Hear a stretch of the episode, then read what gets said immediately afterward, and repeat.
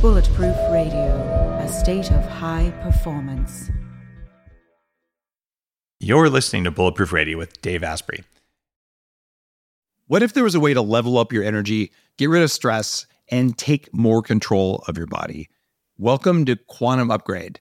This is a new technology that taps into quantum energy to help you feel amazing. Quantum Upgrade has a lot of different products that help protect you from EMF and help activate your body's natural healing abilities you can expect better sleep, more resilience, less stress, and better blood flow. The cool thing about Quantum Upgrade is that the products are backed by a lot of heavy duty scientific studies, and there's a new measurable upgrade. You can now use Quantum Upgrade to increase your consciousness levels between 1400 and 2200 on the Hawkins map of consciousness. If you don't know what that means, do some research because it's impressive, it's fun to learn about, and it's something that I've come to understand. Ready to try Quantum Upgrade? Visit quantumupgrade.io slash Dave for a seven day free trial. What if there was a way to feel younger for longer? Well, there is. Your body needs something called the NAD plus molecule to help you age well. When you're young, your body makes a lot of NAD plus, and that helps you make energy. It helps you keep your DNA healthy, absorb nutrients well, and it protects your cells from stress. But once you hit about 30, your NAD plus levels start to drop. The good news is that longevity scientists have found some things that can help, like niacin, niacinamide, and niagen. They help your body make more NAD plus even as you age. All three of these are in an amazing formula called Qualia NAD plus. Check out Qualia NAD Plus risk-free for up to 100 days at neurohacker.com slash Dave15 to save an extra 15%. That's neurohacker.com slash Dave15, Qualia NAD Plus. It's what I use. Today's cool fact of the day is that doctors will soon be able to diagnose disease or other states of wellness from your breath by just looking at gases like acetones that come out of your body. Researchers just developed a laser in the mid infrared frequency range that can detect really low levels of concentration of gases. A laser like this could also probably detect methane, so you could understand greenhouse gases and climate issues. And a predecessor of this is already used by your friendly neighborhood police officer who can shine that flashlight into the window of your car, except it's not just a flashlight. It's got an infrared laser looking for alcohol on your breath. Cool, huh? Everyone's talking about red light therapy beds, and for good reason. There's a company called ARRC LED that's building an entirely new class of LED devices. ARRC LED beds integrate proprietary scanning technology and frequency protocols to shape the delivery of six different wavelengths in dose optimized photobiomodulation. Yes, that's a lot of words. What it is, though, is that photobiomodulation improves the underlying energetics of the cells in your body. And those changes can benefit nearly every tissue and organ and system in your body. You change your cells and you change your life. For more information, visit arrcled.com. Today's lovely guest is Ari Meisel. Ari is a former Ironman triathlete, I guess you could say. He's also the yeah. author of Less Doing More Living, a book that's being released April 3rd. Check him out at lessdoingbook.com. And this is a, a, a really cool book that you're going to want to check out. And that's why I've invited Ari onto the show so we can talk about some of his discoveries there. Ari's also a biohacker. He has two young kids, idolizes Harry Houdini, and has started a couple companies, including Lead Pro, which does green buildings, and his current company called Less Doing. And is it true, Ari, that your wife is a vegetarian? No. Hmm. Are you? Because I have something here about no. week, weekday vegetarian I, oh, diet. What's up with that? No, that was weekday. Well, first of all, I was a vegetarian for about I don't know four or five months. I think when I was going through experimentation. Uh, no, weekday vegetarian is uh, is um, Graham Hill's diet from Tree Hugger. Okay. And no, my wife is definitely my wife is more of the meat eater than I am actually. so um, somewhere in, in, when I was looking around for interesting bio uh, you know bio info on you, I found something about that. And by the way, if you were a vegetarian or your wife was, it doesn't matter. People eat whatever makes them feel good, and that's part of being bulletproof. And like I have you know Um, no problems with that. But it was just kind of funny because I was going to tease you. Yeah. Damn, you stole my thunder. Yeah, sorry. So I was vegan for a month. That you can you can hit that one if you want. what happened when you were vegan for a month? See, we really planned all these questions in advance, right? Like I didn't even know you, you tried it. Nothing. Didn't you feel really good Uh, for a little while? I did. Well, let's see. Did I feel really good? Uh, I felt like not as bad. Let's put it that way. But I didn't feel like I was getting any better. Is this You like know, I, I felt like I was. Is less bad kind of Yeah. like less doing? It was, it was. But but then again, you know what I've learned in, in hindsight is that there is a proper way to do the vegan diet. But I think that most people, like 95% of people, don't do it. And I have these two friends right now who are doing their 21 day vegan challenge on Facebook, and they keep posting like, uh, you know, the uh, the not Cheerios, but you know, there's cereals and like the the pre-processed milks and stuff like that. It's just you know, just cutting out meat doesn't mean that what you're eating is good. You know, I found that when I went on the Coke and Doritos vegan diet, Yeah, um, absolutely vegan. with with heroin, um, it was like there's also all sorts of things that aren't good for you that aren't and meat. e-cigarettes, e-cigarettes. Don't forget. Oh, that's right. Uh, so it, it's kind of funny, but I can tell you, I felt much better uh, when I went on the vegan diet. I lost weight. I improved my focus, and what I didn't know was that for the first three months, I was hiding some mitochondrial issues because of my excessive intake of omega three fats, and that after three months, things were not going to go in the right direction. So Mhm. it, it's interesting that you didn't feel anything when you went on on a vegan diet for a little while. Yeah, I just I wasn't feeling as much pain exactly, but I know I wasn't like getting better. Right. One of the things that's that's really interesting about you is is like me. I, I had a bunch of different things like Lyme disease, toxic mold exposure, arthritis, uh, chronic what, chronic fatigue, whatever. Oh, the whole big thing that I overcame. But but you had. Crohn's, which is which is really crappy, and you turned it around. Um, what happened to you in 2006 when you found out you had Crohn's, and what changes did you have to make? Yeah, so Crohn's is, you know, it's really horrible because it's first of all, it's a young person's disease. So I find like the more and more people that I work with now, they're they're just getting younger. And the last person that I got a call from was uh, the mother of a 14 year old. So uh, it's a young person's disease. So right away, you're hitting a population that that isn't likely to look for alternatives because it's just like messing with your social life, you know, and you don't want to think about anything else. So um, I fortunately was in the beginning of a very serious relationship at the time with, with Anna, who is now my wife. But uh, it, it hit me. And in retrospect, so I was 23 when I got diagnosed. In retrospect, I'd been having symptoms since I was 14. Uh, a couple times a year, I'd have a really, really, really bad stomach ache. And the last two times before I was diagnosed, they thought it was appendicitis that magically cured itself by the time I got to the hospital. Uh, so, yeah, Reversible I- appendicitis, you know. I love that. The, the last time they, I went through the CAT scan, they're like, "Well, we see inflammation. It might be your appendix, but Yep. you know, we're not sure. So go home and uh, you know, we'll, call, call, come back if you want." Okay, So, right. Um, anyway, my first diagnosis of Crohn's was by voicemail. Uh, the doctor left me a voicemail and said, "You have Crohn's disease, and you're going to have to be taking these eight different medicines. Um, you know, call me with any questions." Lovely. So uh, yeah, and I was uh, I basically you know depression hit about as quickly as it possibly could, and then uh, I I went to another doctor who diagnosed it again, but was a little more measured about it. But uh, sure enough, within about four months, I was taking 16 pills a day, and including systemic steroids and a leukemia drug, and uh, you know everything basically, and what was horrible was that I wasn't getting any better. And one particular bad night, I basically went out to this big meal, and we had uh, it was a barbecue restaurant, and I had an attack that night. And it was always at like two in the morning, you know, which was I guess a few hours after I started to digest. And we went to the hospital, and the doctor's telling me, he's like, "What? What'd you eat?" Which was kind of amazing because they don't usually ask that. it's very progressive, right? Yes, right. So I said, okay, well, I had the the barbecue brisket. No, that's not it. I had uh, baked beans. Okay, no, that's not it. I had this. I had this. And then the last thing I said was I had uh, an iceberg lettuce salad. He's like, that's it. That was what it was. It was probably lettuce. The iceberg lettuce because it's not digestible very much. It's too much fiber. Probably got stuck. And okay, so because of that, I was literally afraid to eat greens for like six months after that. You know, afraid. Like like I'd get like a panic attack if I saw shredded lettuce, you know, on a plate somewhere, and which is horrible, of course, because it's exactly the opposite. And they continue to tell you that diet has nothing to do with it. Eat whatever you want. Um, I actually just had a, a Crohn's client of mine who uh, is doing great with with the diet changes that I put him on, and he happened to he went to his doctor, and his doctor made him go see the nutritionist in the office, and she told him, this makes me mad still. She told him that uh, a great breakfast for him would be uh, an English muffin with peanut butter. So I, I was so upset by that, and I don't usually get stressed anymore, but that really bothered me.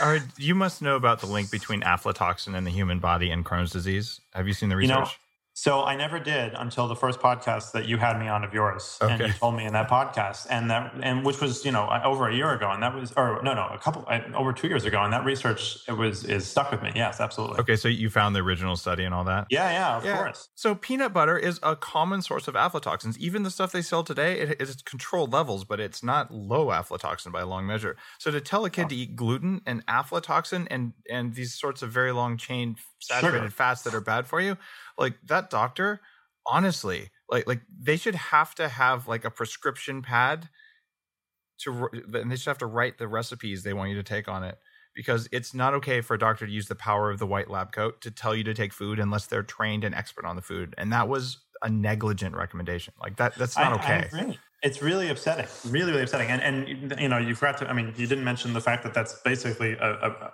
a, a form. It's like caked sugar, basically. You know, Yeah. that's all it is.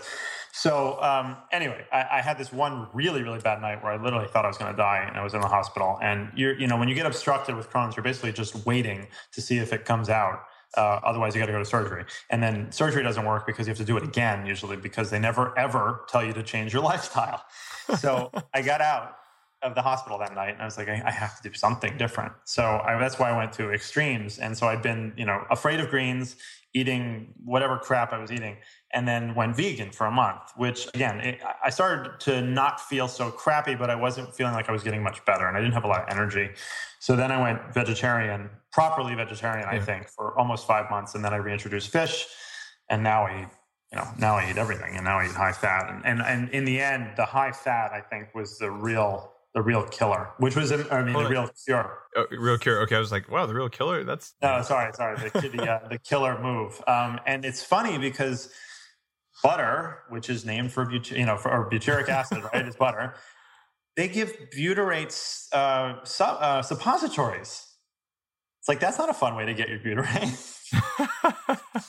i've never heard of taking butter that way but hey whatever you're into man well, that's what it's like. Why can't you just tell someone to eat some more butter? You know?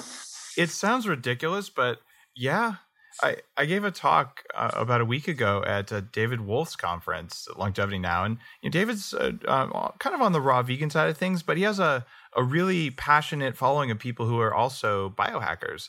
And I, I kind of felt guilty. I stood up there. I'm like, okay, guys, just a confession at the start. I'm a lacto ovo beefo porco vegetarian, right? And and these guys were they laughed. You know, it was actually an amazing audience. uh, All these uh, about like 1,500 people really in, into health. So they're using superfoods, and I just tossed up the butter facts. Like, here's the studies about butter. And a lot of them afterwards were like, oh my goodness, like I never thought that butter might be something I could consider as a superfood. So they're actually vegans who, honestly, the vegans I know, um, many of them are starved for saturated fats because coconut oil alone, even if you just like eat tons of it, it it's not all the saturated fats that you need. Right. So when they do that and they add just ghee, which is you know there's no animal proteins in there at all, mm-hmm. they just add that back in, like their skin comes back, their their eyes get healthier, like they feel better. So I, I consider it to be like a critical food for humans at this point. Well, I, and not to be too detailed, but uh, so this I had this one client who, and by the way, I've replicated my results in about 15 people now with Crohn's. Uh, the he he hadn't had a solid stool in three years, and after a week of eating high fat and eating this way, he had his first one, and he sent me a picture. I, I named it after you. yes, you know, but it's like, well, the proof is in the the poop. You know, my four year old would be laughing right now. Anytime you say poop, it's funny. a whole conversation of, with adults about poop. Oh my god, that's that's Uh-huh. Ryan at this point. Well, but but so I got off my meds after about five months, and uh, and then it was all kind of uphill from there. All right. So, how did getting Crohn's disease turn into less doing? I, I'm assuming that isn't less doing something on the potty. So, right yes so basically uh, so i did the i i uh I, I figured out the diet i thought and i figured out supplements and i figured out the fitness although you know i went i did um, a tough mudder and then i did a half ironman and then i ended up doing ironman. And in there you know i was eating a lot of stuff that would not be really considered great for you and a lot of the gel packs and things but you just it's what you got to do sometimes for those things. So but after ironman it was kind of like well i did that. That was great. I proved i could do it but now what? I kind of have to i have to take a next step you know and, and, and i wanted to keep doing better. So what I, I realized very quickly was that the largest element that was left in my illness and my body was still stress you know? So I, I, still had that thing that if somebody if i got into an argument or there was a business thing that went wrong i would feel it in my stomach you know immediately. Um, and so i was like how do i start attacking this? So oddly my way of dealing with that was to create a system of productivity. Uh, so i basically wanted to free up as much time as possible with the goal of freeing up as much of my mind and my brain power as possible so that I could do the things I wanted to do, focus on the things I wanted to, and also have the headspace to not react badly to things. Because I, I, I, I've probably been a very like sensitive person my whole life, and I, I tend to internalize a lot of that stuff. So less doing grew out of that. And there's nine fundamentals uh, to to be more productive, but the ninth fundamental is wellness and it really comes full circle to you know you can be as technologically efficient as you want to be but if you're not sleeping well or you're not eating right or you're too stressed, you're not going to be able to be as effective as you want to be. So now this is a bit of a challenge to your ideas here, and I want to Please. talk about getting things done. So I was a fan of getting things done for a couple years, and for people who are listening uh, who haven't checked it out, uh, getting things done is a methodology where you file everything, so you don't have to worry that you might have forgotten something.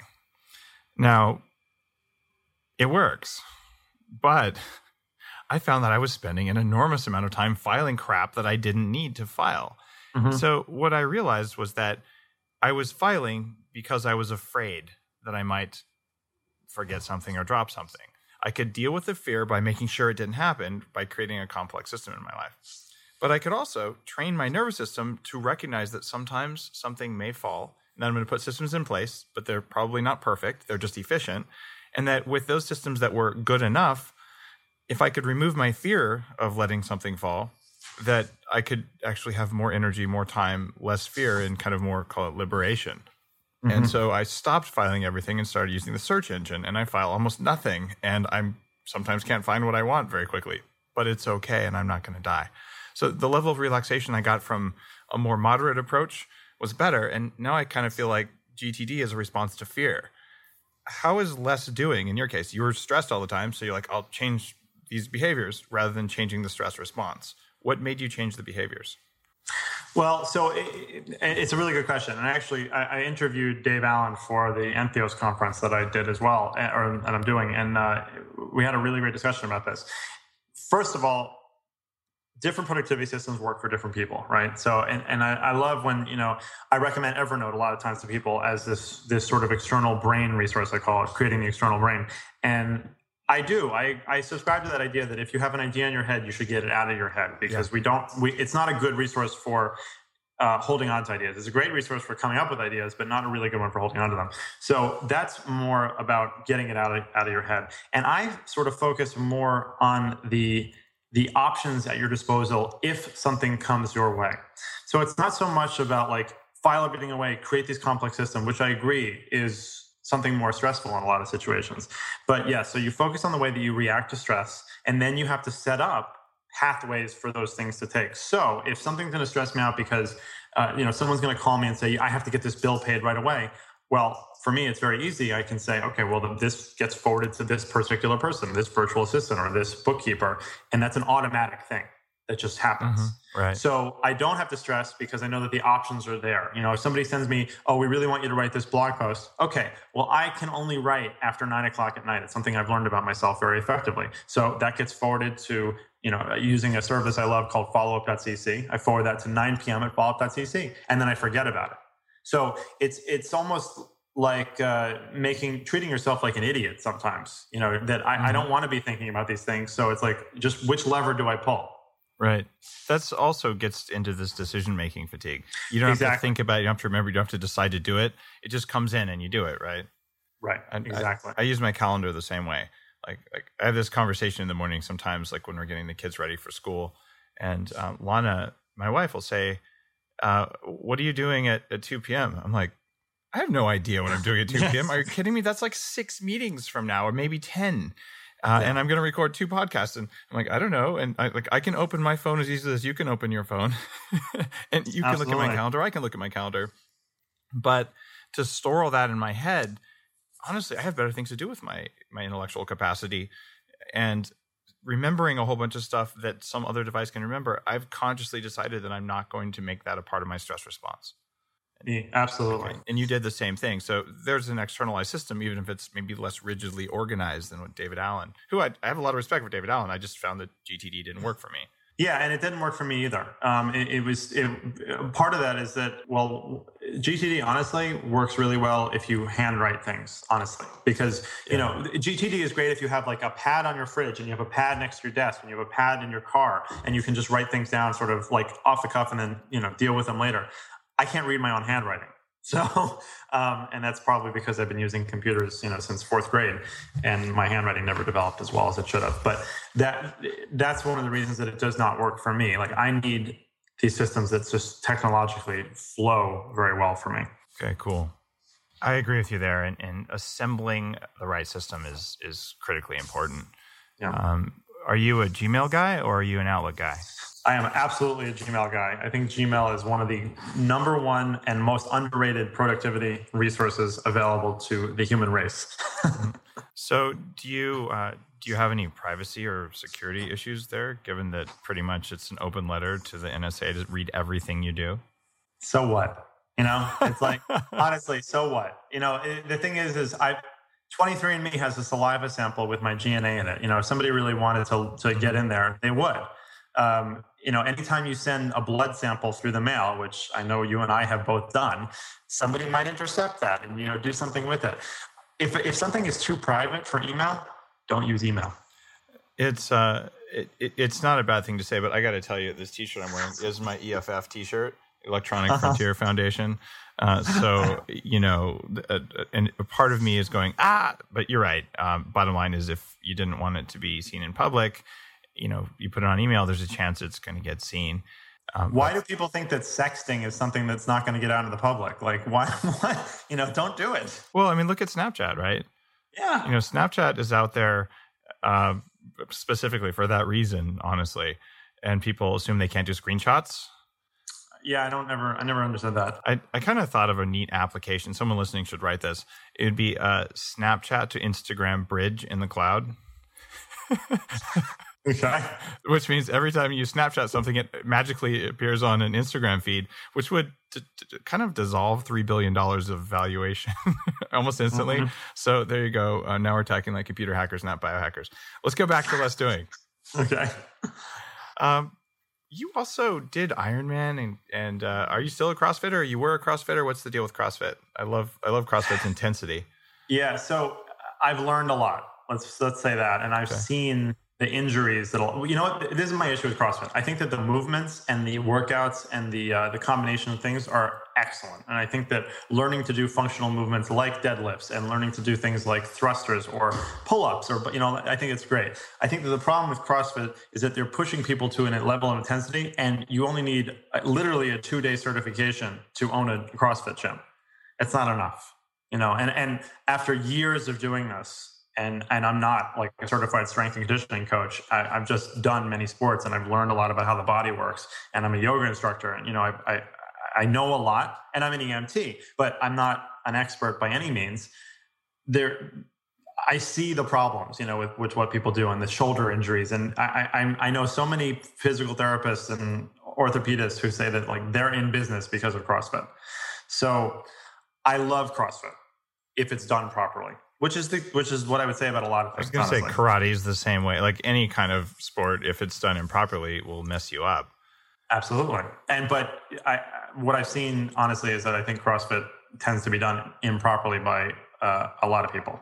I totally believe that. Uh, I spoke yeah. at a, a, CrossFit event. It was was it Wodapalooza in Miami uh, a few weeks ago, and man, there were some seriously strong, seriously fit people. Like like you know, I I don't think I've ever seen women as fit as as some of the ones there. Just like like seriously, they can do a lot more pull ups than I can, and it, it's pretty darn impressive. Just the level of of strength and resilience that comes out. But uh, they've obviously been trained right to do the movements right, so that they don't get injured. Right. I'd also be very interested in seeing what their hormone levels look like for other parts of their their life. That's that's a challenge with any intense exercise, whether we're Right. talking Ironman, you know, ultra endurance, CrossFit, Mm-hmm. or honestly, you know, playing soccer for two hours a day every day. It doesn't really matter if Yeah. you're um, if you're not getting enough recovery. It's going to show in the hormones, and it's going to show in the hormones for women first, and it'll show in sperm motility for men first, of all things. But we don't normally measure that, right? I have of course you have. I should have known. First we talk, creepiest creepiest test I've ever done. so first we talk about poop, and then we talk about sperm motility. This is like the the TMI podcast of all podcasts.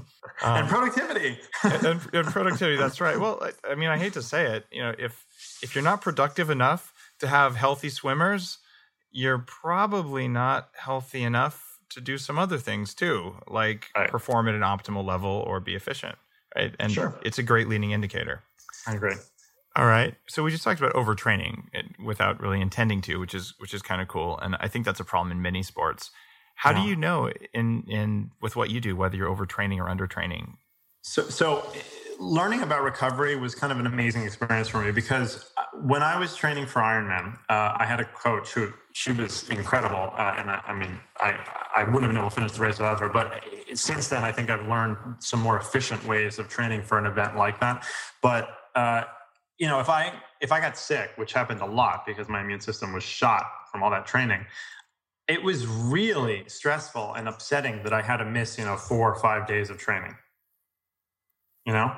Yeah. So it was like the the psychological idea that you have to learn how to recover is huge. And just realizing that a lot of times the recovery is more important than the training itself, because that's really where you grow and kind of, you know, improve and uh, absorb in a lot of ways Yeah. wa- was a big step for me. So how do I know that I'm overtraining? At this point, honestly, I could feel it in my body. Like I, I just know when I've done something wrong. But fortunately, again, from you, I've learned about HRV. And that was, you know, again, like two years ago, probably or more. But HRV has been a really amazing indicator for me. And I actually really love a free app. I think it's free. It's uh, for the iPhone called Stress Check. And uh, when I don't have my heart, when I don't have my um, strap, I'll use that. And it just uses your finger, and it'll give you a number from one to a hundred of how you know stressed your nervous system is. So it, it was really effective because there were days when I'd wake up and I thought I'd felt I felt good and I thought I slept well, but then I'd pull up the uh, the stress check and it would say that I was at eighty percent stress, which is which is bad. You know, unlike heart rate variability where you want the higher numbers, this was bad. And then it was like, okay, well, this is the day that I should not be doing the high intensity interval training. This is the day to do some yoga or maybe some foam rolling or uh, my preferred method of recovery, electro stim. So I'm intrigued by what you're doing with electrostim. Not a lot of people are messing around with that. Uh, what do you use? Where? How often? I'm sure that that's interesting for a lot of people listening. Uh, so I, I, I mean, it started as just a thing to like get more blood flow going to certain areas. You know, so uh, where I had a particular issue was in my right glute, which was not firing properly for a long time, and I, I think it was because I tore my patella tendon in my right knee when I was in college rock climbing and neglected to get surgery and it probably didn't heal properly which led to my hip and led to you know all sorts of different things being off. So i would just strap you know at the end of the day i would just strap the patches on my butt basically and and you know let it go for 20 minutes or so. This and is it just really a, a tens unit, just a basic Yeah, yeah, thing, just- like a, a a ten dollar little battery powered thing. Yeah well the Compex yeah so So Compex. um, so that's more than ten bucks. That's like two hundred. Yeah, bucks. yeah. Okay. Yeah, yeah, no, it's a little, little bit better. Um, uh, you know, before that, I just tried to put a nine volt battery there, and it didn't do much. So It's hard to the, take uh, on. Yeah. Yeah, a little bit. So the, the the Compex unit was great, but then what I found was really amazing was that if I was having a day where I felt like I was a little impinged or something like that, I could actually use it during the movement. And uh, one of my favorite uh, resistance training exercises is, is a squat, a back squat, and you strap those on, you know, on your right side and your left side, on your on your thighs or your glutes, and you do a squat. You can get a lot deeper, and you stay there for a second, and you're getting that, you know, whatever 30 40 50 uh, vibrations per second essentially so you're doing so much more work and training i guess you're training neural pathways really quickly right It depends on the waveform. Uh, I would. I wish that the prototype unit I had was was available because there's some crazy stuff you can do uh, when you mix different frequencies and all. And I I expect we'll see a massive renaissance of electrical stimulation over the next five years. Like all these CES devices uh, where people are you know looking at stuff on the wrist. Yeah, I was CTO of one of those companies, but like compared to what you can do when you're not just watching, but you're actively changing electricity. It, it's awesome. So I think you're scratching the Really surface cool. of what you're going to do over the next five years. Oh, I know, I know. It's just the beginning, and uh, I, I know that you've talked about some units that you've been testing that have just giving you some in serious musculature. Uh, it, yeah, it's, I'm all electricity right now, and like I don't know, I, I'm reasonably. See if you can tell on the thing. Like I, I've got some, got some biceps compared. You know, for a guy who Mhm. really isn't working out at all, except every now and then I stand here with the electrodes. Uh, I did. A, I recorded a podcast yesterday actually with electrodes on my abs the whole time.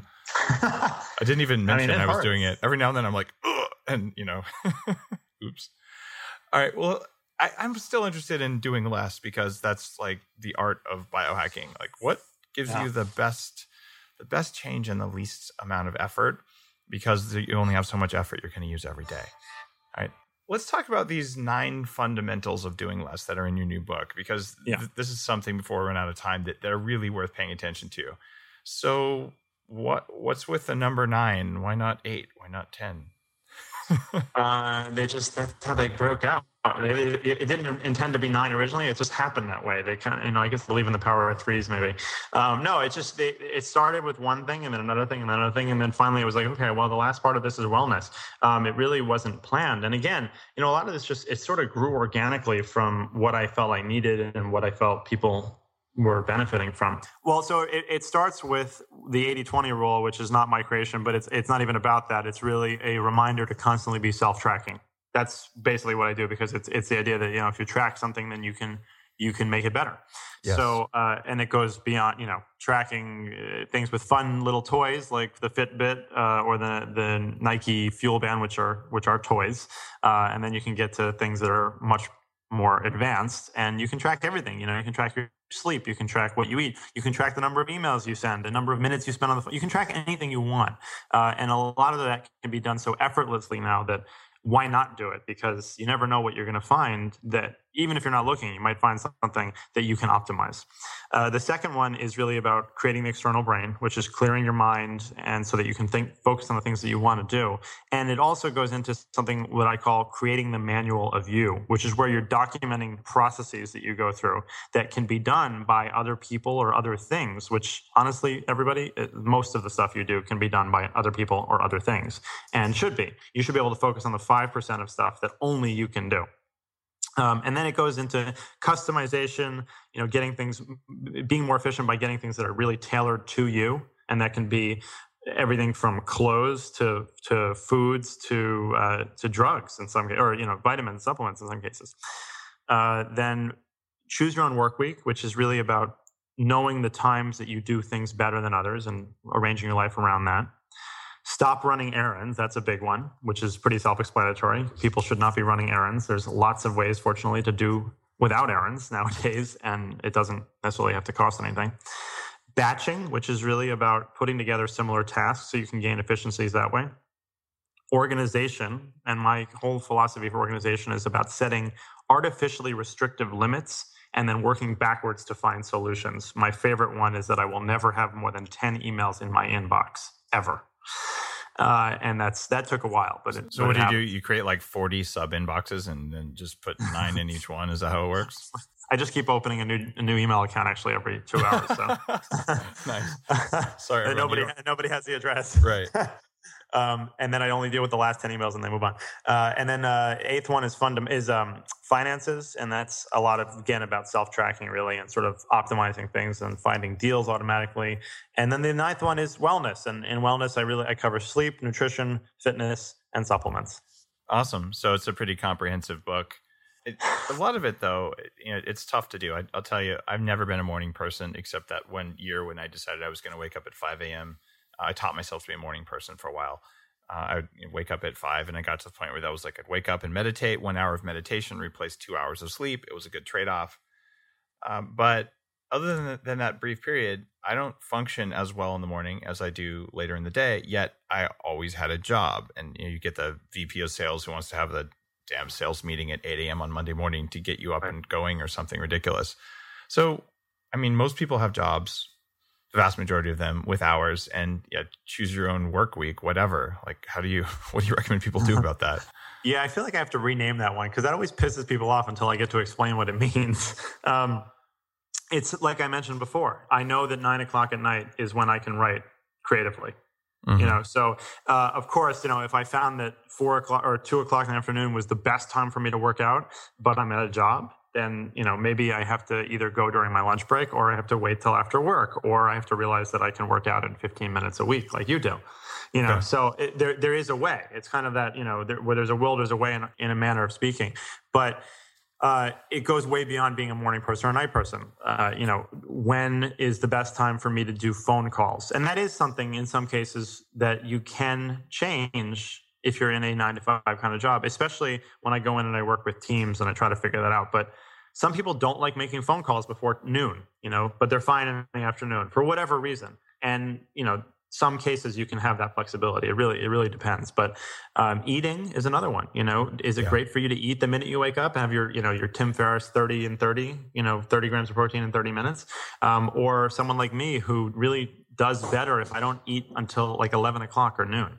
I think women overwhelmingly do better on the Tim Ferriss idea versus intermittent fasting by itself. I've Huh. noticed that over and over with clients.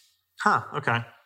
Well, maybe that has to do something with the fact that women are not actually as well built to fast as men are. Yeah, I, I think that's what it is. That that Yeah. either bulletproof coffee or for a lot of them, even pure fat isn't enough in the morning. They need some protein. Anyway, I don't want to get you off track there, but No, I no, no, it's that absolutely- difference. hmm Okay, so so that explains like in other words, within the context of your workday, do the things when you're most efficient at doing them is what you're sort of saying there. Exactly. Yes. To All the best of your ability. Now on the stop errands front, I'm feeling really shaggy. I just got back from a 15 day road uh, road show in four cities. I spoke at multiple conferences in LA, um, the CrossFit South Bay opening down there, um, the David Wolfe conference, and, and just uh, 20 under 20, all, all this stuff. I literally ne- I've needed a haircut for three weeks. That's an errand. I had 40 minutes free in San Francisco, and I walked to the nearest haircutting place, and they wanted me to wait for two hours for an opening. I'm like, damn it. So, I mean, there are some errands that are just unavoidable. How do you go about scheduling stuff like that? Because honestly, I'm starting to feel way too shaggy. Well, so I mean, a haircut's not a bad one actually because you can do other stuff while you're getting a haircut. You know, I could I could blow through a whole bunch of emails or you know catch up on your podcast if I wanted to while I was getting a haircut. Um, so it, it, the the only form of multitasking that exists, in my opinion, is when you combine high focus stuff with low focus stuff. You know, like brushing your teeth and listening to the news or something. You can't do true multitasking because you're really just rapidly switching between tasks, which is the same problem as making decision fatigue. But again, sometimes it's about working backwards from the solution. So maybe that means that you have to have somebody come to your house and cut your hair while you're doing something else, which does exist. There absolutely does exist. It does. It it strikes me as a, as a highly stressed behavior. Like I actually don't listen to podcasts. When I'm getting my hair cut, I talk with the person cutting my hair. Just But that it- probably has a benefit to it. Uh, it it might. It just seems like like I I like I like to treat other people the way I'd like to be treated. So I'm sort of like if I was cutting hair all day long and everyone just like sat there like doing email, I would kind of feel like a bit of a tool. So I just feel like you know human interaction has value for me and for the other person. So I just want to do it. Um, but yeah, I could have someone come to my house and do it, Uh, or maybe I could like hold up a plane on a runway. like, who was that presidential candidate who did that? I don't remember, but I'll say that every time, maybe I'm just bad at this, but every time I try to make conversation with a, uh, a, someone cutting my hair, it doesn't go very far. I, I find when I go to San Francisco to get my hair cut, it's never a problem. well, hey. well, actually, my wife cuts my hair now, so that's actually even worse. Um, Well, then you then you could do email. What the heck? right. well, but see, so my hair, I have very little of it. If you're watching this, it, I, you know, it's a buzz cut. She cuts my hair in about four and a half minutes, so it's about as efficient as it can be. I comb my hair with a towel.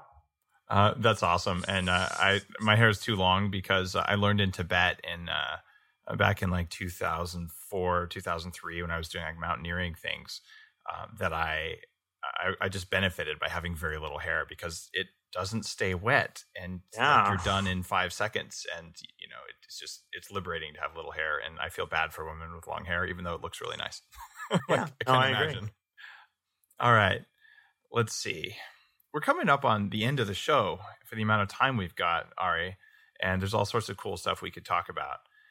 Um, let's talk about Top Task Tuesdays uh, from your book. What is a Top Task Tuesday? Well, so that was the thing I came up with a while ago for my blog where I would post because every time I recommend virtual assistants, which is one of my top recommend or assistants, period. I'm always recommending assistants to people. And uh, virtual, just so everyone knows, it doesn't mean that they're like, you know, a service with a thousand different assistants. That could be, but it usually just means that they're not sitting at the desk next to you. Yeah, which, and that's a great idea. I get that. Yeah. Yeah. So, and, and dedicated assistants are, are wonderful.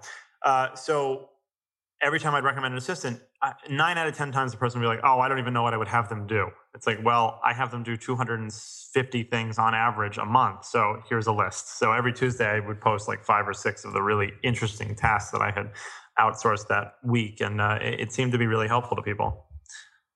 That's really cool. So you, you post that. I don't know that I even keep a list because um, Nikki, my assistant, is just, she's so efficient. Like I just, I just have a trust that if I send something uh, over there, that she's going to do it. Uh, or if she doesn't do it, she's going to tell me she didn't do it. And like, that's the simple thing. And for all of you who are starting out your careers, whoever you report to, like, those are the rules. mm-hmm. don't say yes if you're not going to do it. And then just know if you didn't do it. it. It sounds really simple, but there's a lot of psychology involved in, you know, setting clear limits and all that sort of stuff. But that is the path to career success. And that is what I expect from the people that I work with. Because if they're dropping balls that I'm trusting them not to drop, and then they don't know it and I don't know it, like like that's a problem because I prioritized it enough that I handed it off to someone because I cared. And so couldn't it, agree more. Uh, that's cool. Right. I, I, like it that you're thinking along that too. And uh, I also coach. Um, I'm a mentor for the the 20 under 20, the Peter Thiel Foundation. Yeah. Uh, and so these are, you know, people who are under 20 who are, are learning how to do this. And a lot of them have virtual assistants, but they haven't managed them before. And it's, it's kind of funny that, that whole idea of like, you know, do you have, uh, do you have a list? Do you know what they're doing? And if you feel like you have to keep a list to track your virtual assistants, that's a problem. You shouldn't have to track everything they do because they should be tracking it for you. Absolutely. And delegation is a skill, by the way, that needs to be fostered. So if only they would teach that like in high school. Imagine how useful high school could be. Mm-hmm. Yeah, that would be amazing. Well, all right. I'm really looking forward to people getting a chance to read your new book, Less Doing, More Living. And we are at the end of the show, which means the one question that I always ask people, one that I'm sure you've heard before because I know you'll listen to the podcast.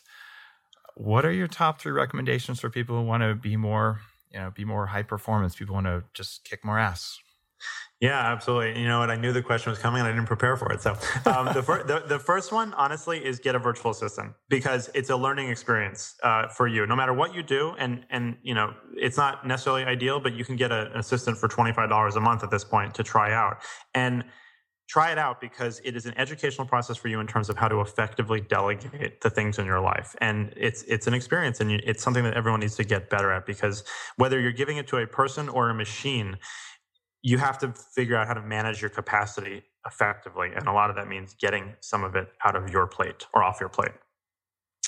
The second one is eat fat because I think that fat is a wonderful fuel source. It's a wonderful therapeutic thing. Fat is satiating, it makes you feel good, it makes you look good. And I think that it can help fight a lot of the inflammation that causes any number of problems you can think of in in modern society. Um, not all of them, of course, but a lot of them. And I think that eating more fat is one of the greatest things that I've ever done for my health, my productivity, and my well being. Don't tell uh, everyone. There's going to be a shortage of grass fed butter. Oh wait, yeah. Well, there already is. Yeah. Sorry about that, guys. and then the third one is about this is a new one for me actually. It's about relationships. I recently figured this out somehow um, but i found relationships to be somewhat stressful in a lot of ways because i, I feel like i've over rationalized things in my life and i've I, have i have had a not weird but i just I, I feel like my connection with emotions is is like off sometimes. So basically what i realize is that when you're dealing with someone and, and i'm referring to intimate relationships for the most part but you're looking for connection. And if you look at it that everything you do or say, particularly what you say, can either strengthen your connection or weaken your connection. It's a very good way to look at it, you know, and if you're having a fight, that doesn't mean that you're disconnecting. In fact, it's probably connecting you even more because if someone's venting at you and you're their punching bag, you're the only person that can provide that in a lot of situations. And that's a really amazingly intimate, wonderful thing. And for years, I never looked at it that way. I always looked at it as a negative thing. And I always tried to find the solution and I always looked for the blame. And it was something that was really, really holding me back. So I want to be more connected. I want to be more connected to my kids. I want to be more connected to my wife, to my friends. It's about connection. And so you can really think about those in that manner. Is this connecting us more or is it disconnecting us? That's awesome. No one said that in almost 100 podcasts. Thank you. I really it's been it's been an interesting discovery for me. Okay, admit it. All right, you had your virtual assistant prepare responses for you, right? Absolutely not. I promise. Actually, when it comes to my wife, I we have a rule. She has a rule. I'm not allowed to outsource anything. So. oh, that that's uh, that's a tough rule. Speaking of outsourcing, the ballsiest move I've ever seen around that was when Tim Ferriss outsourced a chapter of Four Hour Work Week to his virtual assistant. That was the coolest thing I've ever seen. Yes, yes, I like that too. All right, thanks, man. I appreciate you coming on the podcast. I appreciate your work and helping people to focus on efficiency and prioritization and spending less time spinning the wheels and more time doing whatever it is they're here to do. That's that's all amazingly cool stuff. So have an awesome day and everyone, if you're listening to this now, please do me the favor of going out there and clicking on iTunes and saying that you like this podcast and that other people might want to like it too. And check out the new stuff we've got up on the Bulletproof Executive blog. Brand new design. It's taken months. It's way better. It looks better. It's better functioning, and you can find stuff easier. Dave, thank you so much. It's been a real privilege. It always is. Thanks, Ari. Have an awesome day.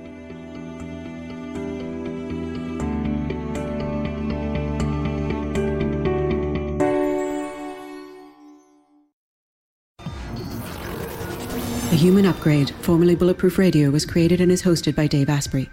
The information contained in this podcast is provided for informational purposes only and is not intended for the purposes of diagnosing, treating, curing, or preventing any disease. Before using any products referenced on the podcast, consult with your healthcare provider, carefully read all labels, and heed all directions and cautions that accompany the products. Information found or received through the podcast should not be used in place of a consultation or advice from a healthcare provider. If you suspect you have a medical problem or should you have any healthcare questions, please promptly call or see your healthcare provider. This podcast, including Dave Asprey and the producers, disclaim responsibility for any possible adverse effects from the use of information contained herein. Opinions of guests are their own, and this podcast does not endorse or accept responsibility for statements made by guests. This podcast does not make any representations or warranties about guest qualifications or credibility. This podcast may contain paid endorsements and advertisements for products or services. Individuals on this podcast may have a direct or indirect financial interest in products or services referred to herein. This podcast is owned by Bulletproof Media.